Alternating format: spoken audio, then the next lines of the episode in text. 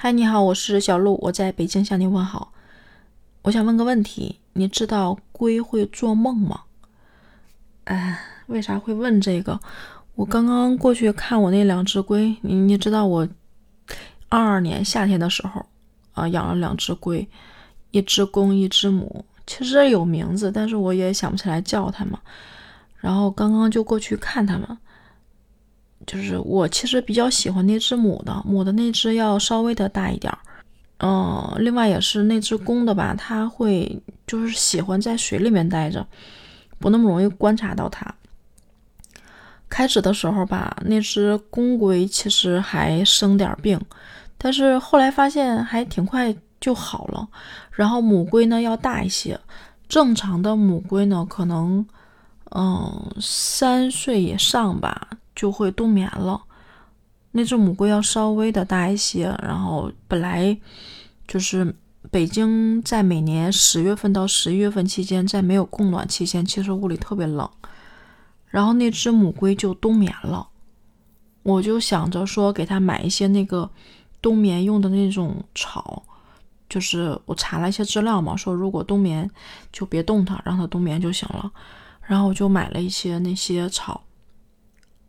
把龟放里面之后呢，我就没理它。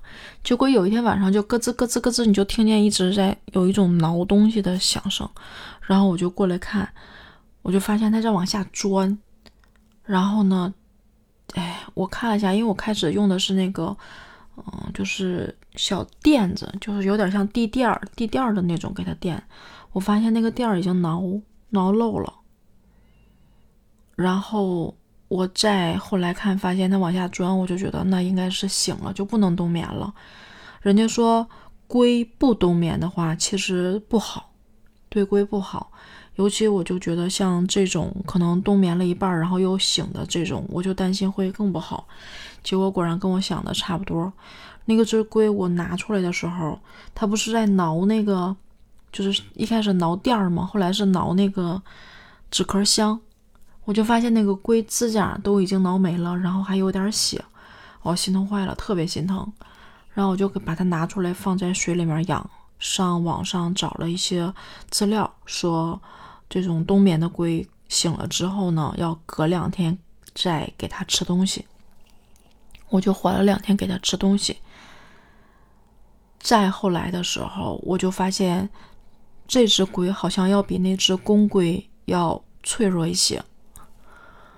嗯，什么反应？最开始的时候，我是想着让他俩每天能够晒一晒太阳，但是那段时间就是没供暖那段时间，呃，刚供暖那段时间，就是只有中午那段时间阳光会特别好。等到过了一两点钟之后，阳光下去之后，那个阳台上就比较冷，窗台上比较冷。然后我有的时候中午回来会把他俩放在那儿晒太阳。有的时候就忘了，就放在那个窗台上就忘了，到晚上才回来。一开始也没多想，后来就就是有觉得说，哎，会不会有点冷？然后后来就觉得可能，哎，应该没大事儿。结果有一天，结果有一天那个龟就开始出现流鼻涕，因为那段时间正好新冠比较严重。他流鼻涕，我就害怕了。我说不会把龟传染上那个新冠吧？还好，就是我网上查了一下，说是因为这种温度变化导致它容易感冒，产生肺炎，然后就要给它吃一些药。我就开始给它找药，还好就是人吃的药，它可以按小剂量给它吃。然后我就开始给它灌药吃，灌了两次，啊，我觉得有好转，就是就是。他那个生病那种状态的时候，除了流鼻涕、流鼻涕之外，还会，就是你能感觉到他他他在他在喘，甚至还会有一点点咳嗽，就是你能感觉到他是有一点咳嗽的。然后喂了两次药之后，喘就没那么厉害了，鼻涕还有一点，然后就就是咳也没有了。后来过了两天就没再给他喂。他这个时候其实肺炎好了，但是他背上那个甲开始有一点点，就是你你用手指摁，因为龟会退甲嘛，对吧？他那个贴着贴着脖子上面的那块甲掉下来之后，我用手一触是有点软的。其实之前公龟有点犯这个病，但是公龟后来不知道为什么也就好了，我也没给它用药。然后母龟呢就开始出现这个问题，我就我就开始想办法说给它在网上找找找原因怎么去治。后来查到说要给它啊用盐水泡，然后用呃高锰酸钾稀释的那个水泡，因为高锰酸钾是消毒的嘛，它不可能。再再让他那个嘴什么的接触到，肯定不行。而且我觉得之前我给他那个他俩的那个盆儿消毒的时候，高锰酸钾消完毒之后，我都能感觉到，就是我用水冲了两次之后，我都能感觉他俩在里面有点不太舒服。所以我就用盐水，然后高锰酸钾泡的时候，就是把稀释完之后，把龟壳往上放，然后让它头是朝上的，就碰不到那个头。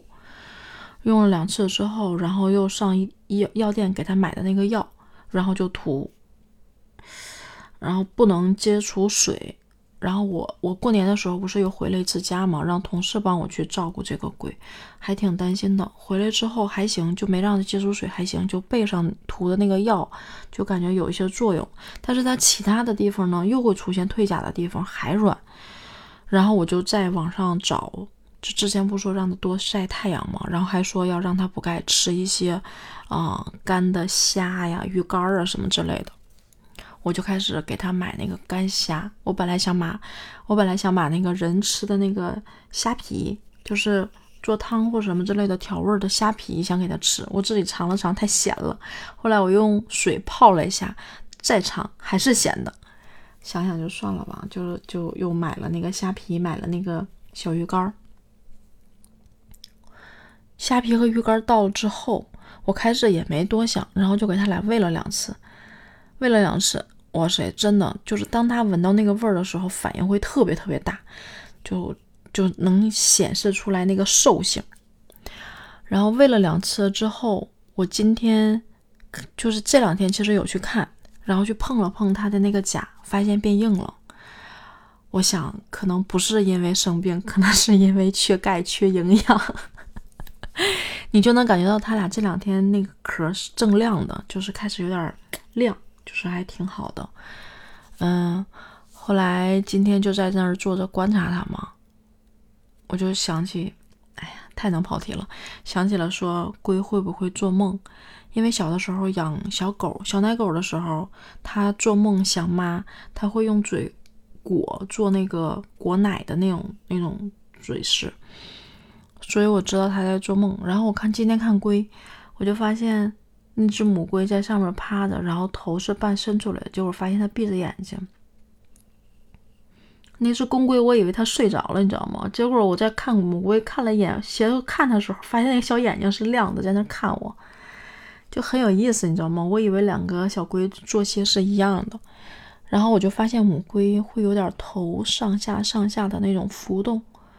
我当时就担心，我说难道又感冒了肺炎吗？还是没好利索？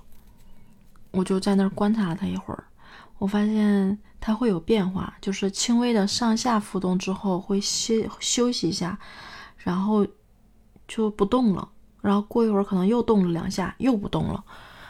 我就突然在想，我说难道他在做梦吗？是不是挺觉得挺有意思的？就是生活中那些小细节，有些你不懂的地方，当你看到时候，你会发现很有意思。然后我就上网搜了一下，我发现龟是会做梦的，就觉得挺有意思的。而且现在特别好玩，我在屋里面，比如说。弄出点什么声音来，或听点什么之类的，它就会探着头在那瞅我。尤其这只母龟，我觉得真的可能是我跟它互动次数比较多，然后总去碰碰它、摸摸它。就是你现在去碰，稍微碰它的头，它也不会像开始的时候把那个头立马就缩起来了。然后你碰它的爪子的时候，它也会稍微动一下，但是它也不会说缩着不让你碰。我就发现好像有点建立起感情了，挺有意思的。就生活中养龟其实也是一种乐趣，这是原来没有发现的。嗯，好了，今天就特别想说这个事儿，记录一下。嗯，拜拜。